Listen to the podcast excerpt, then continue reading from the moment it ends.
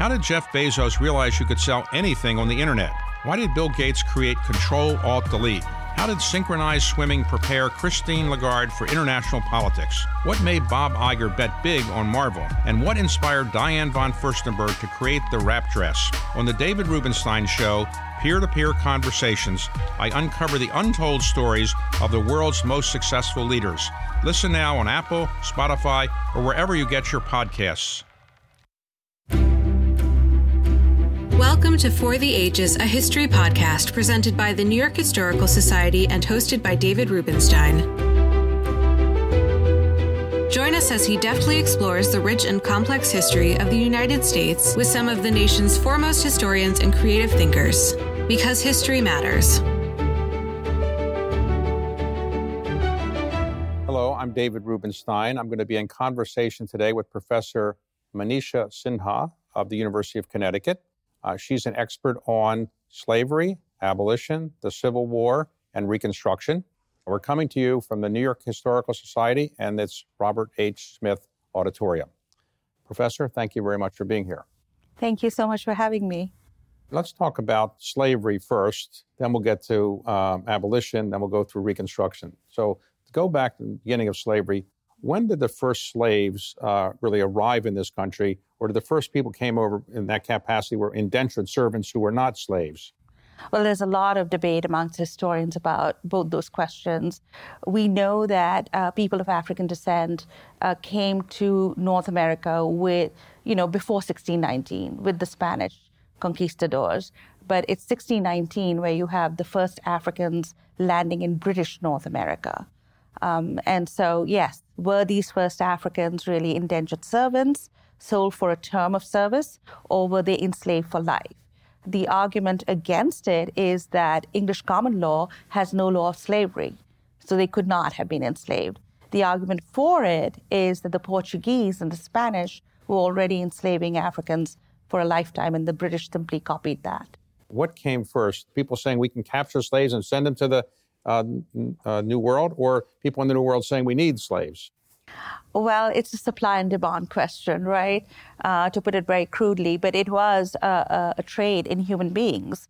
Um, and of course, there was a, a slave trade uh, that went on in Africa and also in Europe, where you know Muslims were enslaving Christians and Christians were enslaving Muslims. Uh, in fact, the word slave comes from Slav, from Eastern Europe. You know that was where they were getting the first slaves to to work plantations in the Mediterranean and off the coast of Africa. But yes, you know, um, the so called discovery of the New World uh, and the establishment of plantation economies, the great need was for labor. So they enslaved Native Americans and then they started uh, exporting Africans now, from Africa. Very often uh, in the United States today, we say, well, slavery was a big part of the South's economy, but in the beginning, there was slavery in all the colonies. Is that right?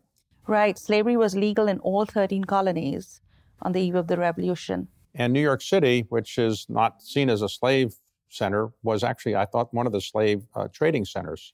Yes, after Charleston, South Carolina, New York City had a very large urban slave population. So, when did the North finally decide to end slavery? It's really during the Revolutionary era. You see the northern states gradually moving towards abolition, beginning with Vermont in 1775 and going ahead with uh, um, uh, you know, right up to New Jersey in 1804. How many enslaved people were brought into the 13 colonies? It, it, obviously, we had 4 million at the time of, of the Civil War, and I think about, about 500,000 at the time of the Revolutionary War. But how many were actually imported? Not that many. Um, you know, the numbers that we have now, and it keeps increasing. The Atlantic Slave Trade Database, uh, you know, they go went from 9 million to now it's 12 million to the New World. But to the to British North America, it's around between 400 and 600,000 slaves. So we talk about slavery as you're you're working for somebody for no compensation, your family's broken up, but the cruelty was much worse than sometimes we talk about because very often slaves were whipped, they were killed. When did we first know how terrible slavery was in the 20th century? Because when I went to grade school, the cruelty and the inhumanity wasn't emphasized in the textbooks that I had. Yes, because the history of slavery was always written from the perspective of slaveholders. Um, it was not written from the perspective of the enslaved, though we have ample evidence of the perspective of the enslaved. Slave narratives You know, Douglass wrote his own story, but so did many other enslaved people. It became what I call the movement literature of abolition. Uh, and if you read those slave narratives, they're dripping with blood. Uh, they, they talk about tortures, uh, they talk about whippings, family separations, children being sold apart from parents. Um, those are the narratives that Harriet Beecher Stowe used to write Uncle Tom's Cabin. So, when the cotton gin was invented, uh, cotton became a more economically viable product because you wouldn't need as many people to kind of get rid of the cotton seeds. But is that when uh, Northerners started selling slaves to the Southerners who needed the cotton pickers, in fact, the slaves? Is that what happened? Absolutely. You know, uh, the tobacco economy was not doing so well in the upper South states of Virginia and Maryland. That's when they start selling, quote, their surplus slaves. Uh, in fact, that's how slavery is maintained in the upper South by the annual sales of human beings um, down to the expanding cotton kingdom. We're talking about 1 million people who were sold. When Abraham Lincoln was elected in 1860, a number of southern states seceded right away. Why was that? They were they thought he was going to eliminate slavery because he said he wasn't going to do that. So why were they so interested in seceding? Well, it's the first time that you have a president elected in the United States an anti slavery platform. Remember, the presidency has been dominated by slaveholders, many of them from the South, of course, most of them from the South. Um, and so Lincoln's election was what I call a, a, revolution. And Southern slaveholders perceived it as a mortal threat because they had lost political power. They called him, a quote, a black Republican. They associated him with abolitionists, even though he was only for the non extension of slavery, not for the abolition of slavery. That was the constitutional position that he thought he could adopt. People forget that the 13th Amendment, which we now have that freed slaves, actually, there was a proposed 13th Amendment that uh, President Buchanan, uh, the predecessor to Lincoln, supported, which said that slavery is part of the, the law of this land and we want to reaffirm it. And Lincoln, in his inaugural address, actually said he supported that 13th Amendment. Well, you know, Lincoln is an interesting figure because he said quite clearly that, you know, it was not constitutional for the federal government to abolish slavery, that only states like the northern states had done could abolish slavery. So he said, yes, he'll go along with this 13th Amendment if that will prevent the breakup of the Union. So he's always balancing his loyalties to anti slavery Union in the Constitution but Southern slaveholders were not interested in listening to that. But there was one thing that Lincoln refused to compromise on. There were all these compromises that said, give up on the non extension of slavery. And Lincoln said, no, that's my red light. I will not give up on that because that's the future of the Republic. To put it in context, you had the 13 original colonies, and some of them had abolished slavery by the time of the Civil War, some had not. But the big fight, as I understand it, was that as the United States moved further west, new states are coming in, the southern states were afraid if they were not slave states that eventually the non-slave states would be so big in number that they would outvote the slave states. And therefore as the uh, country was moving west the slave states wanted to make sure that slavery was allowed to be in those states. The northern states for the opposite reason didn't want slavery to be in those states. Is that the essence of what was going on? Yes southerners on the eve of the civil war think that slavery is a positive good that that's what this republic should be. It should be a slave holding republic and stand for slavery. And this is why Lincoln keeps going back to the Declaration of Independence and the idea of universal human rights, uh, because uh, he says that freedom, not slavery, should be the destiny of the republic. So, would the West be in slave states or free states would really determine the future of the American Republic. And that was what the fight was about. So Lincoln was being importuned by uh, abolitionists in the North, by editorial writers like Horace Greeley, in the New York papers, to uh, eliminate slavery by fiat, to say, I'm going to abolish it. Why did Lincoln wait so long to issue the Emancipation Proclamation? The war started, he became president in 19, 1861. He didn't issue the Emancipation Proclamation until uh, January 1 of 1863. So why did he wait so long? Yeah, so, you know, if you look at the way in which Lincoln progresses on this issue, you see that he was not that tardy as he was uh, criticized for being. Um, Lincoln is very mindful that there are four border slave states still in the Union, that if he had moved on emancipation immediately, these states would leave. And, you know, that would be Maryland and Delaware, and that would be Washington, D.C. being vulnerable to attack. So he is always looking at ways in which he can move on emancipation constitutionally. Some Union generals go ahead of him and they issue emancipation orders and he revokes them. Uh, but by uh, June 1862, he already privately tells his cabinet that I'm going to move on emancipation, uh, and he hasn't yet told the public. So when Horace Greeley asked him, Why aren't you moving? he'd already decided to move on emancipation, but he gives that public answer because I think Lincoln is, is somewhat of a politician, of course, and he is trying to make sure that Northern public opinion, he could carry it with him. And his own commander, General George McClellan, is against it. So in September of 1862, he issues a preliminary uh, Emancipation Proclamation saying, I'm kind of thinking of doing this and I'm going to do this in January. Uh, he did that because he wanted to telegraph, I guess, what he was doing, but he also uh, wanted to make sure that he um, was doing it at an appropriate time. So one of his cabinet officers said, Why don't you wait until you actually have some military victory so you look like you're doing it from a position of strength? Is that fair? Yes, he waited for Antietam uh, to issue the preliminary proclamation. And the reason he did that was because he was using his war powers. So he gave the Confederacy, you know, notice that if you do not give up the war and come back into the Union, that yes, I'm going to free the slaves in the states that are in rebellion. So the Gettysburg Address, 277 of the most eloquent words about what this country is about, is brilliant, written by him, no speechwriter, right? He did it himself. But the Emancipation Proclamation, as one historian said, is like the Bill of Lading. It's basically the boring, dry. Why, where, why wasn't there wonderful rhetoric in the Emancipation Proclamation? Well, it's a legal document, and Lincoln wants to make sure that its constitutionality will not be challenged. Uh, and Richard Hofstadter said that. It sounded like a bill of lading.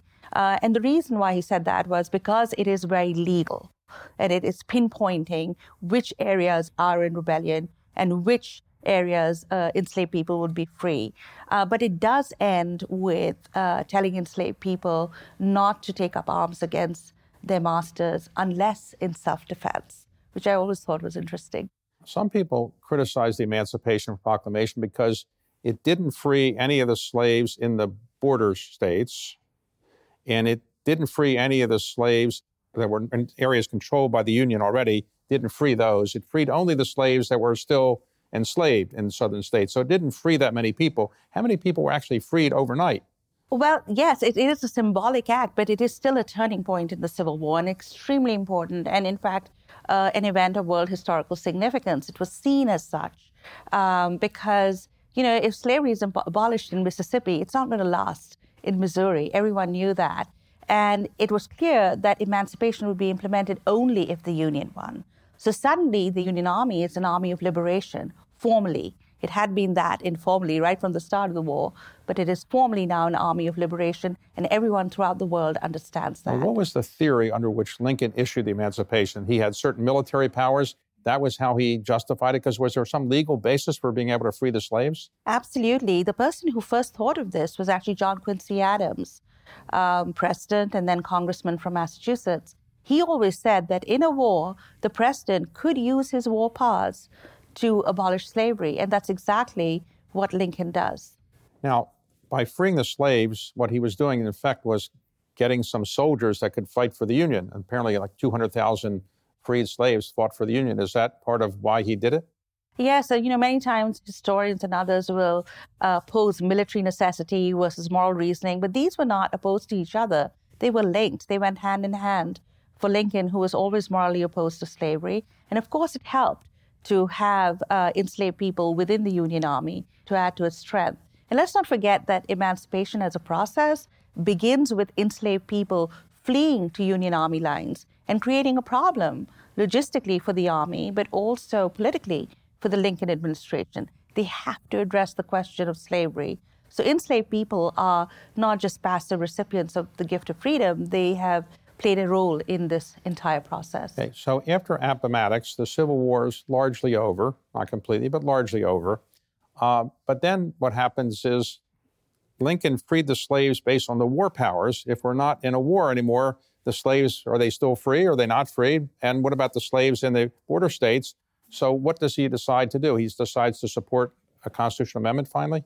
Yes, Lincoln's rather nervous in 1864 that if he loses the election, uh, then in fact the Democrats, and at that time the Democratic Party was the party of the South and you know Southern leaning and Southern sympathizing, um, and of slavery, and um, he was nervous that somebody would rescind his Emancipation Proclamation. The next president could do that, so he really does. Uh, you know, put a lot of political capital to fighting for the 13th Amendment and making this a permanent and unalterable part of the U.S. Constitution. Now, eventually, the House and the Senate passed the 13th Amendment.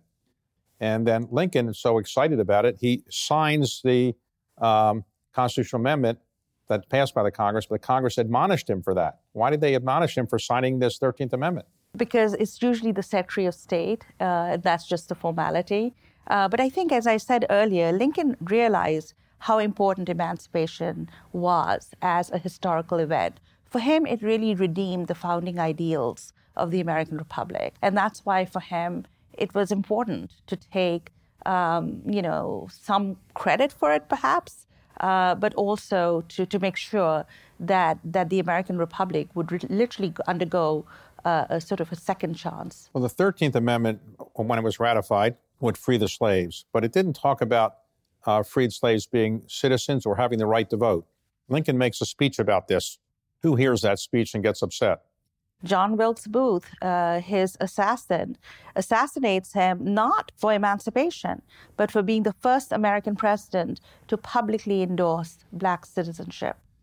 And, and also, Lincoln said maybe educated blacks might be able to vote or something like that. Is that right? Yes, he said those who served in, our, in the Union Army, those who were educated, he, he specified groups of black men who should surely get the right to vote. So Lincoln's assassinated in April of 1865, and then he's succeeded by who?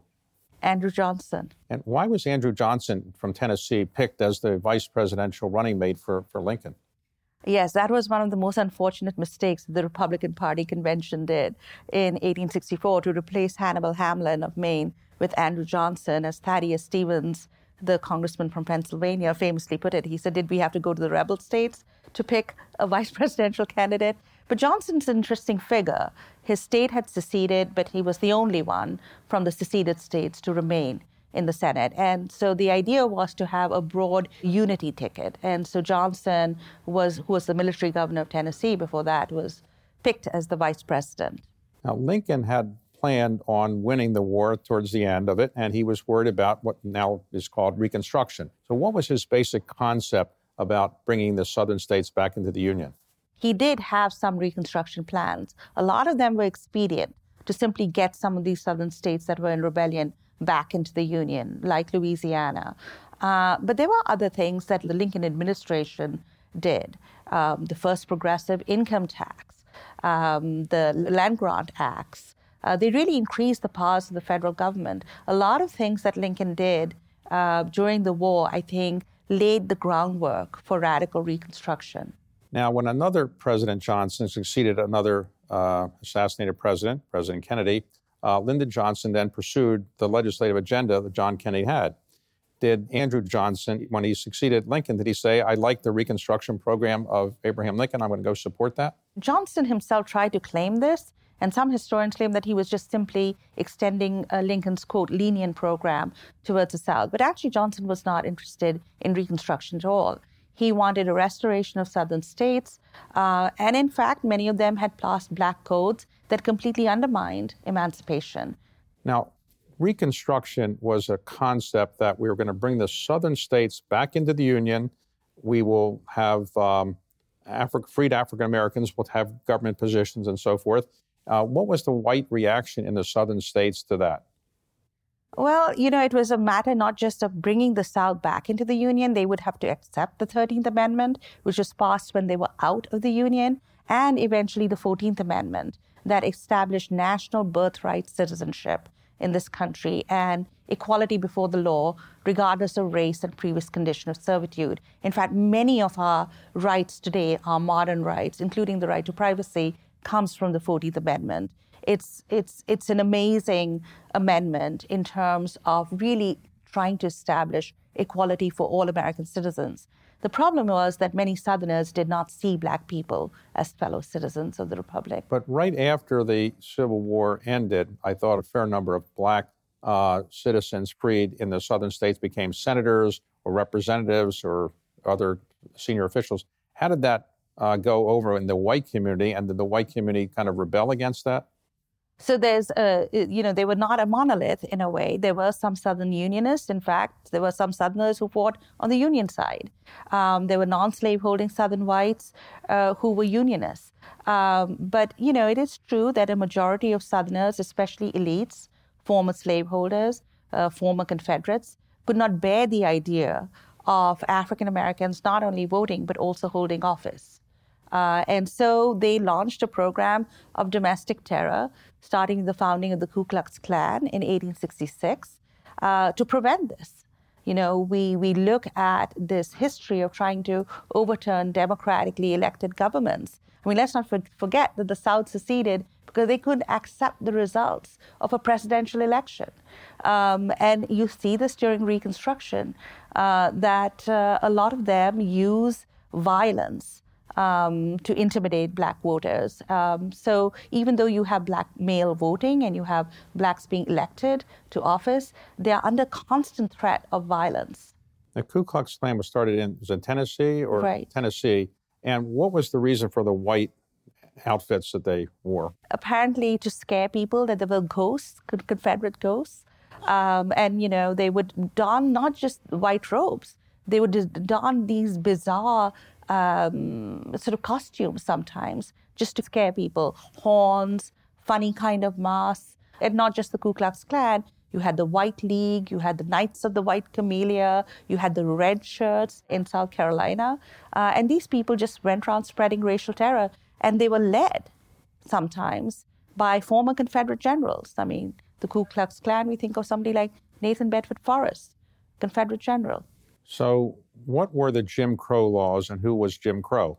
Jim Crow came about in the South much later in the 1890s. What we see is between around 1876 to 1877, again, a presidential election uh, in which the last Reconstruction governments, interracial governments, fall in the South. Uh, and you see domestic terror, there's an uptick in the South. But it's not until the 1890s that they formally disfranchised black people in law in new state constitutions in the South. And you have Plessy versus Ferguson that overturns the Civil Rights Act of 1875 that outlawed segregation in public accommodations. This was Sumner's law, um, and it was passed as a tribute to him when he died. Um, and Plessy versus Ferguson gives the green light to southern states to establish racial segregation, basically a system of racial apartheid in the South right up to the civil rights movement. So Plessy v. Ferguson was a Supreme Court decision in which it said if things are separate and more or less equal, that's okay. Separate but equal, yes, which was uh, somewhat flawed logic because uh, separate was never equal. So let's talk about women's suffrage for a moment. Um, when the um, the amendments to um, give freed slaves the right to vote, women said, "Well, what about us? We don't have the right to vote." What did the freed slaves like uh, Frederick Douglass say about that? Well, there was a split in the abolition movement over this issue uh, because abolitionists, especially the Garrisonians, had supported women's rights before the war. Uh, and then when uh, they got together after the war to fight both for black rights and for women's rights, you have a split in the abolition movement and among suffragists themselves, with one group opposing the 14th and especially the 15th Amendment, which gave black men the right to vote, and even consorting with racist Democrats in order to defeat it, uh, and which was led by Stanton and Anthony, unfortunately. Another group of abolitionist feminists like Lucy Stone, Frances Ellen Watkins Harper, who was a black abolitionist feminist, who supported these amendments and saw this as the first step towards women's suffrage. So the women's suffrage movement split. Uh, in 1869, you had two different groups they don't come back together until the 1890s. And that's when it really takes off and you have the passage of the 19th Amendment. Now, in your book, you also talk about another group that uh, you can say is disenfranchised. That's American Indians. So, how were they treated, and why do you regard them and their treatment as part of Reconstruction? Um, that's a great question because a lot of Native Americanists have argued that there was a greater Reconstruction that involved not just the Reconstruction of the South, but also of the West and the subjugation of the Plains Indians in the West. Uh, and they say the dates for, the, for that Reconstruction goes back to the Mexican War and it ends only in 1877. I see it a bit differently. I argue that the subjugation of the West really takes off simultaneously with the end of Reconstruction in the South. And it's a similar logic of racism that motivates both the subjugation of the Plains Indians uh, and the failure to uphold black rights in the South. Those very federal troops that are withdrawn from the South that were protecting black rights are then used to conquer the West. Now, final question. In the South, there's something called the lost cause. Uh, well, can you explain what the lost cause is? Yes, the lost cause shows us that the South may have lost the war, but they won the peace. Once they overthrow Reconstruction, uh, and once you have Jim Crow and uh, disfranchisement and segregation and lynching and racial terror in the South, Southerners start putting up monuments to the Confederacy. These monuments were put up between 1890 and 1920. They're symbols of triumph, they're not symbols of defeat. And they were celebrating the lost cause of the South, not to enslave fellow human beings, but for Southern honor and heritage or other euphemisms, you know, for states' rights. And they sort of prettify a cause that was probably one of the most deplorable in history. Uh, and unfortunately, they win. They win in academia. In my own alma mater, Columbia University, John Dunning propagated that view in academic ways. And in popular culture, from Birth of the Nation to Gone with the Wind the lost cause mythology had an enormous hold on the American political imagination. And, you know, it's shocking to think that it is only with the movement for Black lives that these Confederate statues have finally come down. Thank you. Very, very interesting conversation. I enjoyed it. Thank you very much. Thank you so much. On behalf of the New York Historical Society, thank you for joining us for another episode of For the Ages, a History podcast, hosted by David Rubenstein. We hope you enjoyed it and come back for more. Thanks for your support. You can share your thoughts at public.programs at nyhistory.org.